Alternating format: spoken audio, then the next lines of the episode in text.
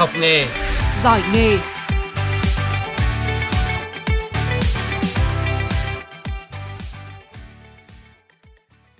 Xin chào quý vị và các bạn. Biên tập viên Hồng Liên rất vui được gặp lại quý vị và các bạn trong chương trình giỏi nghề tuần này. Thưa quý vị và các bạn, chương trình giỏi nghề hôm nay sẽ gửi đến quý vị và các bạn những thông tin về mô hình đào tạo học sinh tốt nghiệp trung học cơ sở lên thẳng cao đẳng hay còn gọi là mô hình 9 cộng.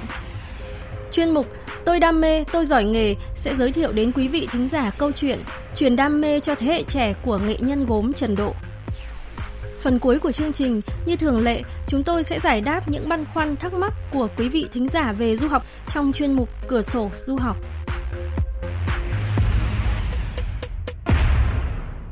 Thưa quý vị và các bạn, vấn đề phân luồng giáo dục sau tốt nghiệp trung học cơ sở đến nay vẫn gặp nhiều khó khăn. Điều này dẫn đến những bất cập trong hệ thống giáo dục quốc dân và gây ra tốn kém, lãng phí không nhỏ trong đào tạo cũng như sử dụng nguồn nhân lực. Một trong những nguyên nhân được chỉ ra là sự hạn chế trong đào tạo nghề, khi việc học nghề thì ở một nơi, học văn hóa một nẻo, nên đã góp phần đẩy người học vào các tình thế khó. Trong những nỗ lực tìm kiếm các giải pháp đào tạo nghề hiệu quả, Mới đây, Bộ Lao động và Thương binh Xã hội đã dự kiến xây dựng và trình chính phủ mô hình đào tạo học sinh tốt nghiệp trung học cơ sở lên thẳng cao đẳng, còn gọi là mô hình 9 cộng. Đây được xem là mô hình tiệm cận với đào tạo nghề quốc tế. Để quý vị và các bạn có cái nhìn rõ hơn về mô hình đào tạo này, chương trình giỏi nghề hôm nay chúng tôi có cuộc trao đổi với vị khách mời là ông Đồng Văn Ngọc, hiệu trưởng trường Cao đẳng Cơ điện Hà Nội. Xin cảm ơn ông Đồng Văn Ngọc, hiệu trưởng trường Cao đẳng Cơ điện Hà Nội đã nhận lời tham gia chương trình giỏi nghề hôm nay. Ờ, thưa ông, vừa rồi Bộ Lao động Thương binh và Xã hội đã dự kiến xây dựng và trình chính phủ mô hình đào tạo học sinh tốt nghiệp trung học cơ sở lên thẳng cao đẳng. Theo ông, nếu như đề xuất này được thông qua sẽ đem lại lợi ích gì cho người học? Quan điểm của tôi thì ờ, cái đề xuất của trực tiếp là Thứ trưởng Lê Quân, Thứ trưởng Bộ Lao động Thương binh Xã hội đề xuất ờ, tại Quốc hội và đề xuất để sửa đổi vào luật giáo dục đang chỉnh sửa Ờ, sau khi mà đề xuất đó tôi cũng được biết và thông qua các cái kênh truyền thông báo chí tôi thấy là cũng đang có rất nhiều những phản biện xã hội. Trong đó phần phản biện ờ, về cái cái xu hướng là là là ừ, ủng hộ. Thì cá nhân tôi thấy rằng là đây là một đề xuất hết sức là là khoa học và đặc biệt là có thể nói là là, là rất hiệu quả. Tôi xin ờ, phân tích như thế này. Trước tiên là là về mặt ừ, nhận thức chung của xã hội thì đây là một cái cách tiếp cận mới từ trước nay Việt Nam không có làm cho cái phản biện xã hội rất là là là xôn xao. Nhiều có thể có ý kiến là nói rằng là sợ rằng nếu mà học sinh chưa học tốt cấp tốt nghiệp cấp ba thì làm sao học được cao, cao đẳng? Liệu rằng có sợ chất lượng đầu ra kém hay không? Rồi thì là các em nó còn nhỏ tuổi như thế học cao đẳng thì có đủ nhận thức để học cái trình độ đó không? Vân vân và vân vân. Rồi là có những cái vấn đề là gì? Các em học như thế thì văn hóa sau này các em liệu rằng à, muốn học nâng cao lên trình độ cao hơn thì có đủ điều kiện hay không và có đủ năng lực học tập hay không? Thực hiện cái chính sách học tập suốt đời. Thì tôi thấy rằng đây là gì? Do cái cái câu mà đặt vấn đề. Và trong cái đặt vấn đề thì chúng ta chưa truyền thông để người dân hiểu hết. Thì chúng ta phải truyền thông là gì? Quan điểm tôi nghĩ rằng là tại sao là xác đáng? Một là người học lớp 9 tốt nghiệp trung học thông vào học thẳng cao đẳng. Không phải là người ta không được học văn hóa mà ở đây chỉ chuyển đổi cái mô hình hiện nay ở Việt Nam tại thời điểm hiện tại đều có luật pháp cho phép em, các em này học lên thông đến cao đẳng và trình độ đại học, thậm chí đến tiến sĩ. Nhưng nó chỉ khác một điều là các cái môn học văn hóa thì các trường như chúng tôi là trường cao đẳng là dạy các môn văn hóa theo quy định của Bộ Giáo dục Đào tạo. Và tất cả các em học bất kỳ ngành nghề nào đều học các cái môn văn hóa tương tự như vậy thì cái này thứ nhất là khi mà nếu được quốc hội thông qua thì lập tức cần phải quy định lại cái học văn hóa. Học văn hóa đây là gì? Các em học hết lớp 9 nếu em nào học học cao đẳng về lĩnh vực dịch vụ ví dụ con tôi muốn đi học nghề chế biến đồ uống chế biến đồ ăn dịch vụ nhà hàng à, du lịch lĩnh vực du lịch lĩnh vực như chăm sóc gia đình hay là, là điều dưỡng thì cần gì phải học những cái môn toán lý hóa một cách nó nó quá là gây sức ép cho người học. Mà lúc này chúng ta quy định học văn hóa sẽ chuyển sang là học các cái môn học mà phù hợp để phát triển cái năng lực nghề nghiệp của họ sau này. Đấy là thứ nhất. Thứ hai cần phải truyền thông cho cho cho xã hội và cho phụ huynh ấy, là gì? Các em học tốt nghiệp cơ sở vào các trường cao đẳng đều được học chương trình văn hóa tại trường đó. Như vậy, cái chức năng của trường cao đẳng lúc này nhà nước cho phép người ta dạy cả chương trình văn hóa ở các môn học mà cái ngành nghề đó phải được quy định để phát huy tối đa cái văn hóa để sau này họ còn có cái năng lực học tập lên cao. Cái này nó tiết kiệm là gì? Cùng thời gian thì người học vừa được học nghề nghiệp và vừa học văn hóa. Tiết kiệm cho thời gian. Đây cũng là một bài toán kinh tế. Nếu cùng một cái em học tốt nghiệp trung học cơ sở, một em học tiếp lên cấp 3 trung học thông, một em học cao đẳng và thông qua chương trình học văn học cao đẳng và có được học văn hóa, thì sau khoảng 4 năm là các em đã tốt nghiệp cao đẳng. Thậm chí đến 5 năm là tốt nghiệp được cao đẳng. Tốt nghiệp cao đẳng thì lúc này các em cùng học trung học cơ sở thì vẫn đang còn học ở, bắt đầu vào học đại học năm thứ nhất, năm thứ hai. Thì rõ ràng đây là về cái quãng đường thời gian là rất hợp lý. Và đồng thời người ta, những người học này thì hầu hết là các em không có cái khả năng học văn hóa tốt. Bởi vì các em học văn hóa tốt, hầu hết là các em học lên trung học phổ thông và các em học tiếp lĩnh vực đại học. Còn những em này người ta đã các em đã ngại và thậm chí nhà em sợ học văn hóa mà chúng ta lại ép cứ học lên trung học thông làm cho cái tâm lý người học và thậm chí phụ huynh cũng hết sức là vất vả. Tôi sẽ tôi thấy rằng đây là một đề xuất rất là là tốt và tôi thấy là hợp lý. Chỉ thấy rằng một điều chúng ta cần phải có một thời gian để truyền thông, để định hướng xã hội và để cho tất cả xã hội nói chung và các bậc phụ huynh và sinh viên hiểu được cái nội dung đề xuất này nếu được uh, Quốc hội thông qua. Ừ, để thấy rõ hơn về nhu cầu theo học nghề sau khi tốt nghiệp trung học cơ sở của học sinh, mời quý vị thính giả và vị khách mời cùng nghe tổng hợp ngắn sau đây của phóng viên Đài Tiếng Nói Việt Nam. Năm 2016 là hơn 290.000 người học, năm 2017 là 310.000 người học, năm 2018 ước khoảng 320.000 người học. Trong đó, số lượng học sinh tốt nghiệp trung học cơ sở lựa chọn học nghề thay vì học tiếp lên bậc trung học phổ thông có xu hướng gia tăng. Theo Bộ Lao động Thương binh và Xã hội, mục tiêu chính phủ đặt ra đến năm 2020, phân luồng sau trung học cơ sở phải đạt 30% số học sinh vào học tại các trường nghề, nhưng hiện mới chỉ đạt khoảng 15%. Trong khi nếu phân luồng tốt sẽ khắc phục cơ bản được tình trạng thừa thầy thiếu thợ như hiện nay. Bộ Lao động Thương binh và Xã hội vừa ban hành dự thảo thông tư sửa đổi, bổ sung điều khoản về việc thực hiện chính sách học sinh tốt nghiệp trung học cơ sở học tiếp lên trình độ trung cấp được miễn học phí. Một số ngành học mới được mở ra nhằm đáp ứng nhu cầu nhân lực của thị trường lao động. Theo Hiệp hội Giáo dục nghề nghiệp và nghề công tác xã hội Việt Nam, trong bối cảnh lao động ở nước ta có một tỷ lệ rất lớn lao động chưa có trình độ chuyên môn kỹ thuật, lên đến gần 80% và mỗi năm có đến trên 300.000 học sinh tốt nghiệp bỏ học ở bậc trung học cơ sở, không học lên trung học phổ thông mà bước vào thị trường lao động, không có kỹ năng đang là bài toán cần được giải quyết cả ở giáo dục chính quy, phi chính quy và không chính quy. À, vâng thưa ông Đồng Văn Ngọc, qua tổng hợp ngắn vừa rồi thì có lẽ chúng ta đang quay lại câu chuyện rằng phải ờ, phân luồng học sinh thế nào cho hợp lý đúng không thưa ông? Nếu Quốc hội thông qua và thực thi đầy đủ và có một cái chút điều chỉnh linh hoạt nữa ở cái phần mà yêu cầu các cái trường được đào tạo cái lĩnh vực này, nhà nước sẽ đứng vai trò giám sát nhà trường chịu trách nhiệm về thực hiện đúng cái luật pháp và có trách nhiệm giải trình trước xã hội, trước luật pháp, trước nhân dân.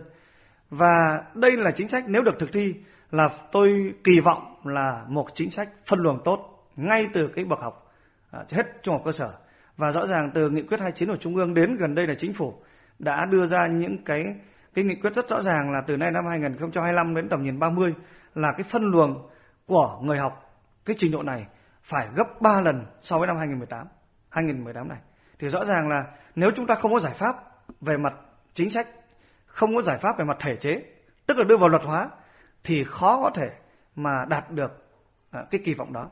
Như những năm gần đây, chúng ta có cả làm quy hoạch cách đây khoảng vài chục năm rồi về phân luồng rồi, nhưng hiệu quả chưa cao. Tôi nghĩ rằng là đó là do một phần cái thể chế chúng ta chưa quy định một cách rõ ràng, làm cho là nhiều những cái cái cái cách tiếp cận nó đa chiều khác nhau và nó không phân luồng nó nó nó không phân luồng một cách khoa học tạo ra cái là à, người học thì không có định hướng rõ ràng dẫn đến cái phân luồng ít hiệu quả. À, thưa ông, nếu chúng ta thực hiện được mô hình đào tạo này, à, có phải chăng à, sẽ đáp ứng được nhu cầu về nhân lực chất lượng cao cho thị trường lao động? Đúng là đây là đào tạo à, có thể nói là hiệu quả. Nhà nước bây giờ giữ vai trò là điều phối và giám sát một cách chặt chẽ để đảm bảo là gì các cơ sở giáo dục một có một cách trách nhiệm thực thi một cách trách nhiệm và hiệu quả đào tạo chất lượng cao cho cho cho cái nhân lực cho xã hội.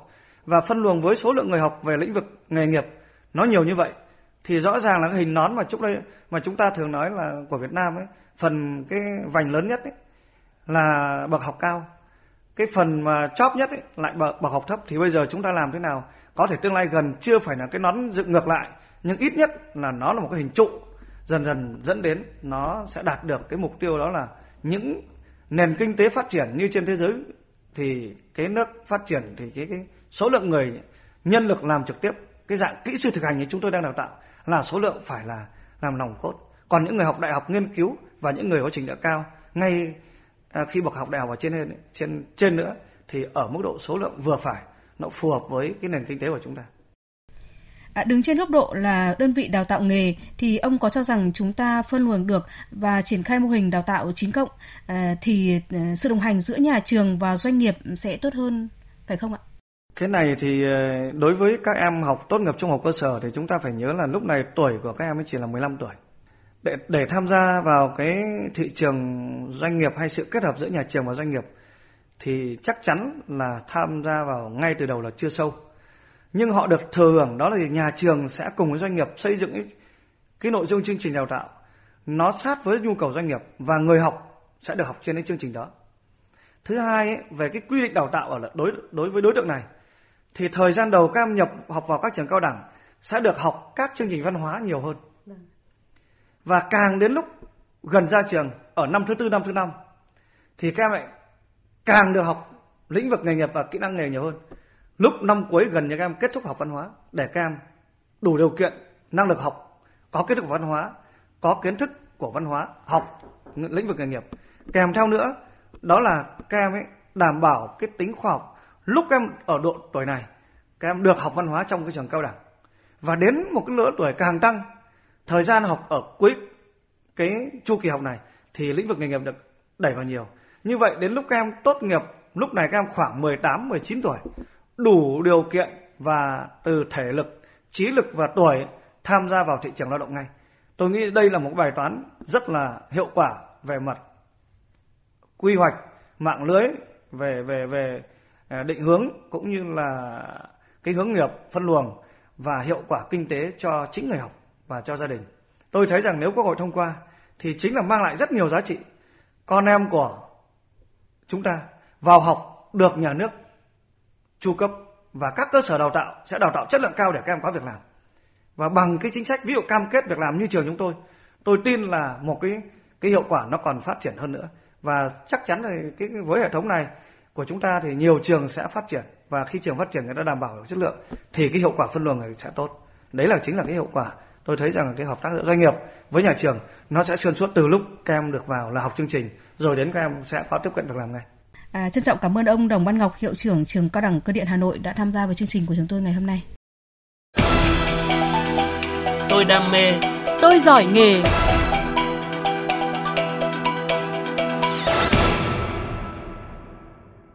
Thưa quý vị và các bạn, nghề làm gốm cần nhiều công đoạn, nhưng kết hợp những yếu tố đó một cách nhuần nhuyễn để phục chế những dòng gốm cổ giá trị thì ít người làm được như nghệ nhân Trần Độ. Ông hiện là nghệ nhân nhân dân duy nhất của làng gốm Bát Tràng. Ông vừa được vinh danh là một trong những công dân ưu tú của thủ đô Hà Nội năm 2016.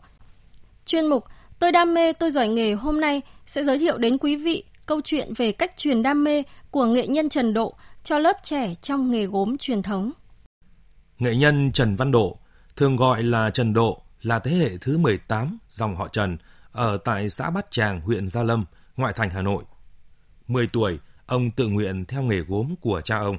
Với niềm đam mê với gốm, sản phẩm của Trần Độ hội tụ được nhiều nét dáng của các dòng gốm cổ Việt Nam trong các thế kỷ trước đây. Gốm Trần Độ sẽ thấy bóng dáng của gốm men ngọc thời Lý, gốm hoa nâu thời Trần, gốm hoa lam thời Lê và gốm men dạn thời Lê Nguyễn, như là một đặc sản chỉ có riêng của gốm Bát Tràng.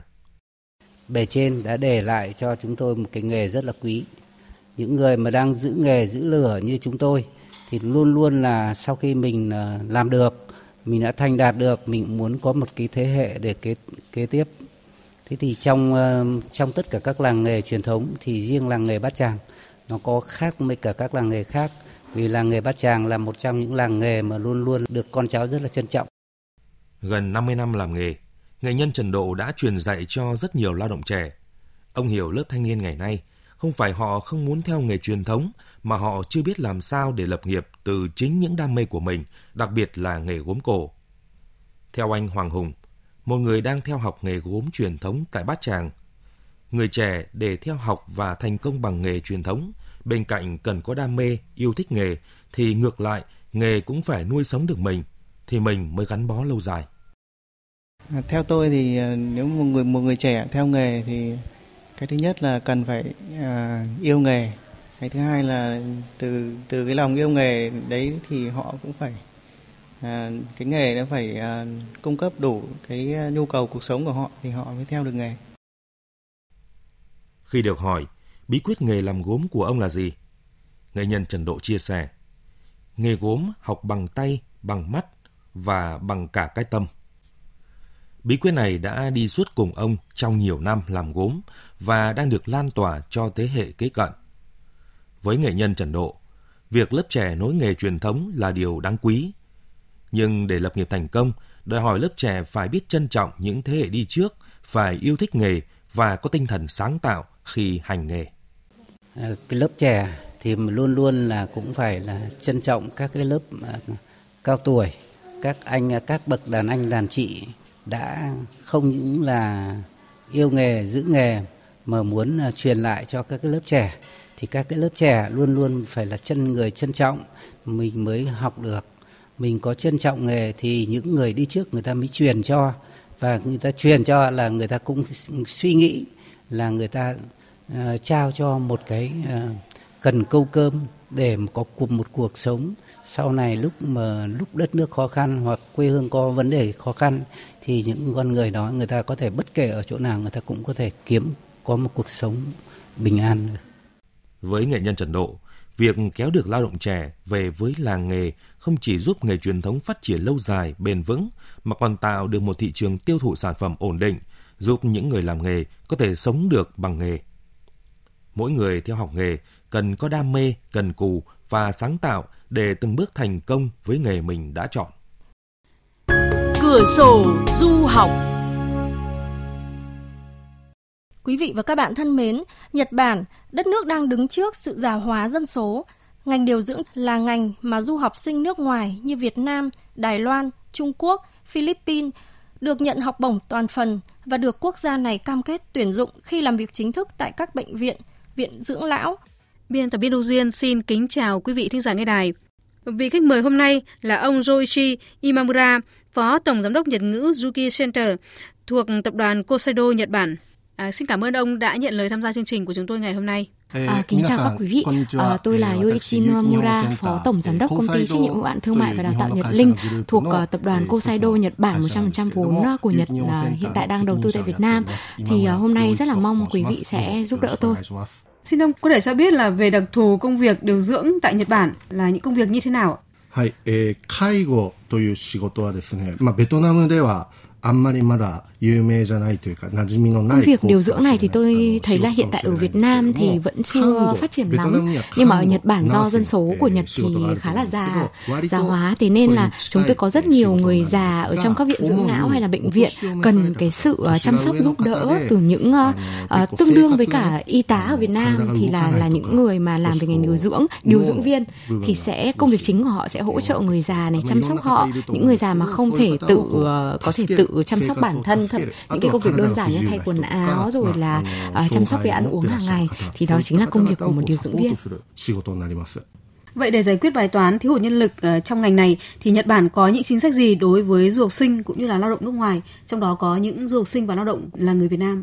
方に関して、日本に来ているベトナム人の方に関して言うと、まあ、留学、à, theo quan điểm cá nhân của tôi thì tôi nghĩ là hiện tại thì ở Việt Nam xét về du học sinh thì du học sinh Việt Nam là khá là đông, chỉ đứng thứ hai sau du học sinh Trung Quốc. Về người lao động thì uh, người lao động Việt Nam đang uh, đông nhất uh, tại Nhật uh, trong cái uh, uh, lực lượng người lao động nước ngoài tại Nhật hiện nay.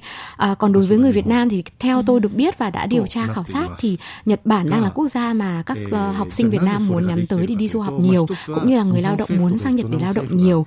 À, xét về mối quan hệ giữa hai chính phủ của hai nước thì uh, chính phủ của hai nước Việt Nam, Nam Nhật Bản cũng có mối quan hệ càng ngày càng trở nên uh, khăng khít và thân thiết hơn. À, ở Việt Nam thì cũng tạo điều kiện rất là tốt cho nhiều công ty liên danh của Nhật uh, sang làm việc. Vì vậy mà chính dựa trên tất cả những cái yếu tố này thì Nhật Bản đang có rất là nhiều chế độ uh, tốt học bổng cho du học sinh để sang uh, chúng tôi đào tạo nguồn nhân lực tại Nhật Bản này hoặc là những cái uh, uh, chế độ về uh, thủ tục giấy tờ thủ tục để dễ dàng hơn cho người lao động uh, để xin visa để sang làm việc tại Nhật Bản thì đây cũng là uh, cái chính sách của chúng tôi để chúng tôi có thể tăng cái nguồn lao động đặc biệt là trong ngành điều dưỡng tại Nhật. Và ông có thể thông tin về chương trình học bổng ngành điều dưỡng tại Nhật Bản. Một năm thì sẽ có bao nhiêu uh, suất học bổng cho học sinh uh, khi mà học ở ngành điều dưỡng? えー、今、有機日本センターで À, xét về cái chương trình điều dưỡng thì tôi xin uh, sơ qua giải thích qua một chút. Uh, chương trình học bổng điều dưỡng mà chúng tôi hiện tại đang thực hiện thì thường là có hai loại. Thứ nhất là của bệnh viện tài trợ, thứ hai là của chính phủ tài trợ. Uh, xét về để mà nói về từng chương trình thì uh, tôi nghĩ là sẽ phải mất thời gian rất là dài. Thế nên là tôi xin sơ qua về cái thứ nhất là mục đích về tại sao lại chúng tôi có cái chương trình này. Thứ hai là nội dung của chương trình như thế nào và một năm thì sẽ có khoảng bao nhiêu bạn học sinh được nhận cái học bổng này. Thì bệnh viện và chính phủ Nhật có tài trợ toàn bộ cái chi phí tiền học cho các bạn trong tất cả các năm học. Các bạn sẽ tham gia học uh, chương trình tiếng Nhật, sau đó học chuyên ngành điều dưỡng và được cấp chứng chỉ bằng tiếng Nhật cũng như là bằng điều dưỡng quốc tế. Sau đó thì chúng tôi cũng sẽ nhận luôn các bạn ấy làm tại bệnh viện để um, các bạn ấy cũng có cái nguồn cam kết đầu ra luôn. Đó là những gì mà bạn ấy được tài trợ. Uh, ngoài ra thì các bạn ấy cũng được uh, đi làm thêm để uh, nâng cao cái uh, kỹ năng của mình trong quá trình học tập và cũng được nhận những cái mức uh, trợ cấp uh, hàng tháng để có thể là chi trả cho cái uh, sinh sinh hoạt hàng ngày của các bạn ý à, đó là về à, những cái chế độ mà các bạn ý sẽ nhận được khi mà à, tham gia vào cái chương trình học bổng à, điều dưỡng này. à, thì à, về à, số lượng suất hàng năm thì khi bắt đầu thì chúng tôi à, có 10 học sinh trên một năm. Thế nhưng mà dần dần dần dần cái nhu cầu càng tăng lên và chúng tôi cũng nhận thấy là du học sinh học sinh ở Việt Nam thì các bạn ý thực sự là có cái năng lực rất là tốt có ý chí rất là tốt và làm công việc ở điều dưỡng ở Nhật cũng khá khá là tốt. Thế nên là chúng tôi đã tăng số lượng này lên 20, 30 rồi có thể là tôi nghĩ trong tương lai gần thì nó sẽ tăng lên hàng trăm uh, suất học bổng một năm cho các bạn học sinh Việt Nam nói riêng. Vậy thì uh, nếu như đi thi theo chương trình uh, du học ngành nghề điều dưỡng ở Nhật Bản ấy, các bạn ấy phải bỏ ra cái khoản chi phí là khoảng bao nhiêu tiền cho suốt khóa học? まず基本的なお話なんですけども、 về cái chi phí để đi du học thì chi phí thông thường như là mọi người đều biết là uh, bao gồm toàn bộ cái chi phí học phí một năm học này, ký túc xá ở bên Nhật và toàn bộ cái chi phí để chúng tôi có thể xử lý hồ sơ giấy tờ về máy bay cho các bạn trước khi bay thì nó các chương trình du học thông thường sẽ rơi vào khoảng 250 triệu đến 300 triệu uh, khi mà các bạn đi đăng ký đi du học. Thế nhưng mà với cái chương trình uh, du học điều dưỡng này vì đã được nhận toàn bộ tài trợ hoặc là của chính phủ hoặc là của bệnh viện về cái học phí cũng như là ký túc xá toàn bộ các năm học của các bạn bạn ý thế nên là khi mà đi thì gia đình và học sinh chỉ cần chuẩn bị chi phí xử lý giấy tờ hồ sơ để xin um, visa tư cách lưu trú rồi là chuẩn bị vé máy bay trước khi đi thì uh, tổng chi phí nó sẽ rơi vào khoảng 50 triệu đồng vậy thì có thể liên hệ với Nhật ngữ Yugi Center ở tại Việt Nam bằng cái cách như nào để có thể uh, tham khảo kỹ hơn về ngành nghề điều dưỡng ở Nhật Bản? はい、えー、お問い合わせ先なんですけれども、私たち有機、えー、日本センターは nếu thính giả có quan tâm đến và mong muốn là nhận được sự hỗ trợ của chúng tôi về cái chương trình du học điều dưỡng này thì quý thính giả có thể uh, liên hệ với chúng tôi tại địa chỉ Yuki Center uh, số 101A Nguyễn Khuyến Văn Miếu Hà Nội. Uh, hoặc là quý thính giả vui lòng liên hệ qua hotline 038 885 6368.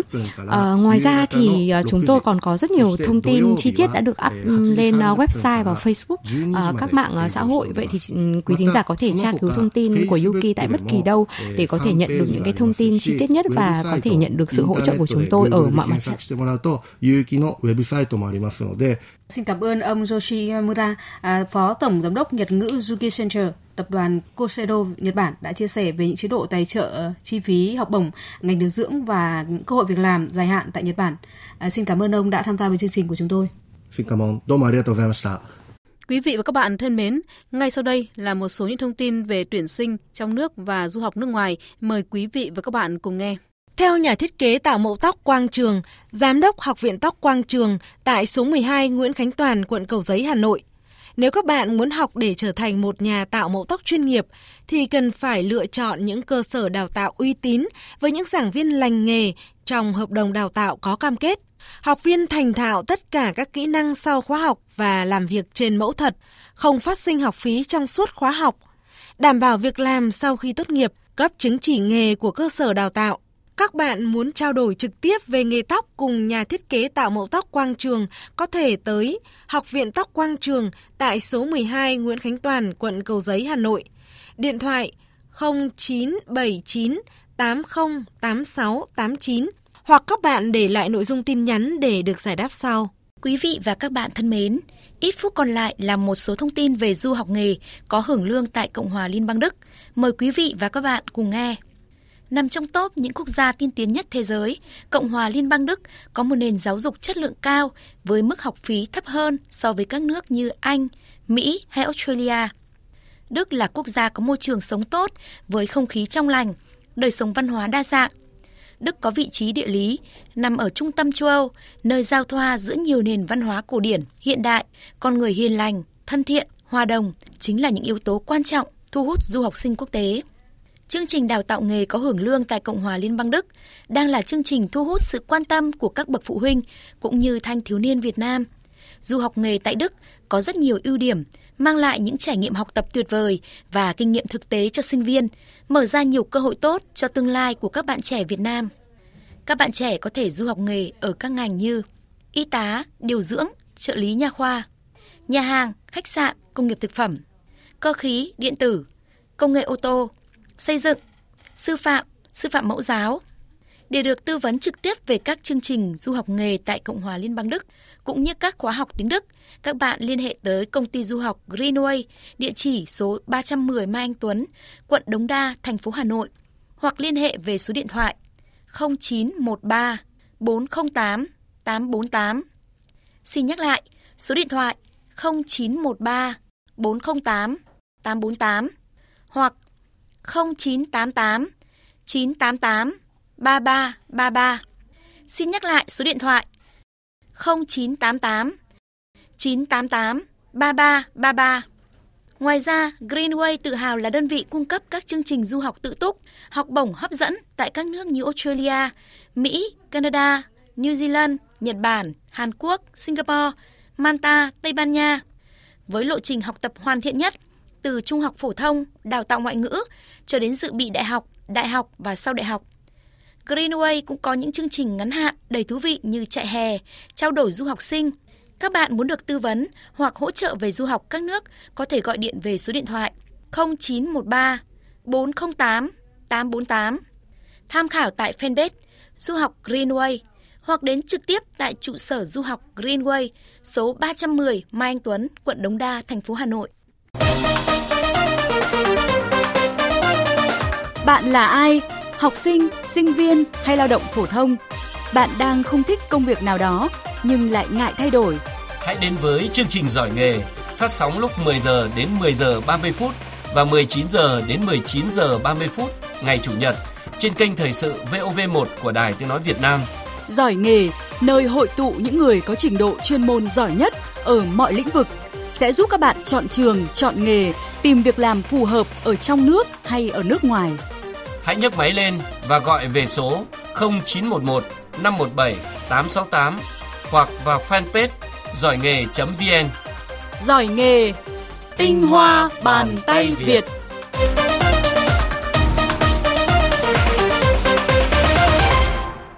Quý vị và các bạn vừa nghe xong chương trình Giỏi nghề, chương trình do biên tập viên Thu Duyên, Hồng Liên, Hiền Lương thực hiện. Xin chào và hẹn gặp lại quý vị ở các chương trình lần sau.